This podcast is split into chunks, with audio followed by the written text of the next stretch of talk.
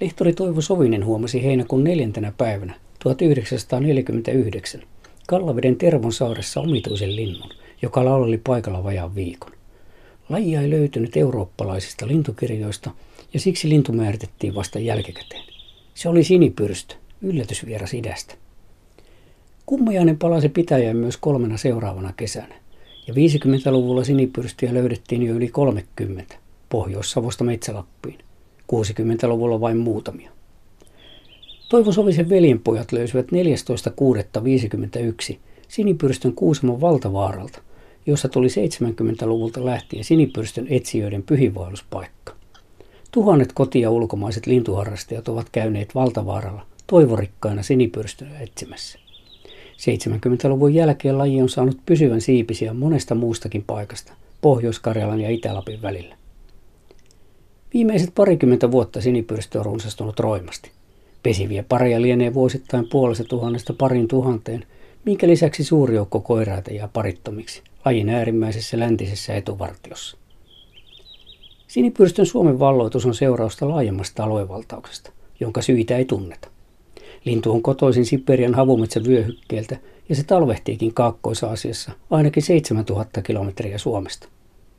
Vain reilut sata vuotta sitten sinipyrstyjä ei löydetty Uralin tältä puolelta, kunnes kolmekymmentäluvulla niitä tupsahti ilmeisen sankoin joukoin Vienan merelle saakka. Vaikka hajanaisia havaintoja tunnetaan myös Pohjois-Ruotsista ja Virosta, sinipyrstön vakituinen levinneisyysalue yltää Tyyneltä mereltä pitkin Venäjän taigaa Itä-Suomeen. Siksi sinipyrstö on tavoitelluimpia lintulajeja, joita muun maailman lintuharrastajat Suomesta etsivät. Vieläkin salaperäisempi kuin vaikkapa pöllyt, kuukkelit, kanalinnut, tikat tai viitakerttuset, jotka niin ikään kiinnostavat kiikarituristeja. Sinipyrstö on eksoottisin tuulahdus ikuiselta taigalta. Vaatelijalle lajille sopivaa metsää ei ole Suomessa kuin muutama prosentti, sillä se kelpuuttaa elinpiirikseen vain järeäpuisen, luonnontilaisen ikikuusikon, usein vaarojen rinteille. Noin yhdeksän sinipyrstöä kymmenestä pesii luonnonsuojelualueiden koskemattomissa metsissä. Sinipyrstö on harvinaisuutensa ja vaateliaisuutensa vuoksi luokiteltu silmällä pidettäväksi. Onhan se täysin riippuvainen vanhoista ja melkein loppuun Suomesta hävitetyistä oikeista metsistä. Sille, kuten ei sadoille muillekaan metsälajeille, kelpaa se yhdeksänkymmentäviisi prosenttia kestäväksi intetyn metsätalouden mylläämästä maasta, joka todellisuudessa on männyn ja kuusen lasten tarhaa. Ei metsä vaan puska Suomessa, vähätkin sinipyrstöt on oikeastaan aika helppo löytää. Vuosia sitten ajelin Lieksassa metsätietä, jonka varrelle kolmen peninkulman matkalle oli rannattomien pöheikköjen keskelle unohtunut kaksi taivasta tavoittelevaa metsäsaareketta. Pysähdyin sinipyrstön toivossa ja molemmissa lauloi koiras. Muutkin Pohjois-Karjalan sinipyrstöpaikat ovat järjestään maakunnan hienoimpia, suojeltuja ikimetsäsirpaleita.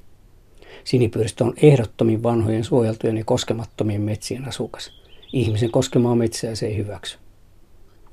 Vaikka sinipyrstö laulaa kuuluvasti toukokuun jälkipuolelta aamuisin ja iltaisin ja kesäkuun valoisimpaan aikaan öisinkin, ei sitä saa helposti näkyviin. Se viihtyy korkeiden kuusten latvustoissa, on arka ja vaaraa epäillessään piiloutuu. Kärsivällisesti odottaen voi saada näkyviinsä yhden kauneimmista linnuistamme, joka on talitiaisen kokoinen. Kaksivuotias ja sitä vanhempi koiras on päältä kirkkaan sininen, alta valkoinen ja kupeelta oranssi. Yksivuotias koiras ja naaras ovat päältä harmaan ruskeat. Niilläkin kupeet ovat oranssit ja pyrstön yläpuoli sininen. Sinipyrstön laulu kertoo, että harras luonnonystävä on löytänyt Suomesta lähes kadonneen maailman, sellaisen oikean metsän, joka on myös satojen muiden ihmisen kurittamien eläin- ja kasvilajien koti, muinaisjäänne. Sinipyrstö on vanhan luonnonmetsän ilmentielinnuista ykkönen, eikä sen suojelemisessa ole kysymys vain yhden lajin, vaan häviämässä olevan ekosysteemin ja Suomen suvun entisen elämänpiirin säilymisestä.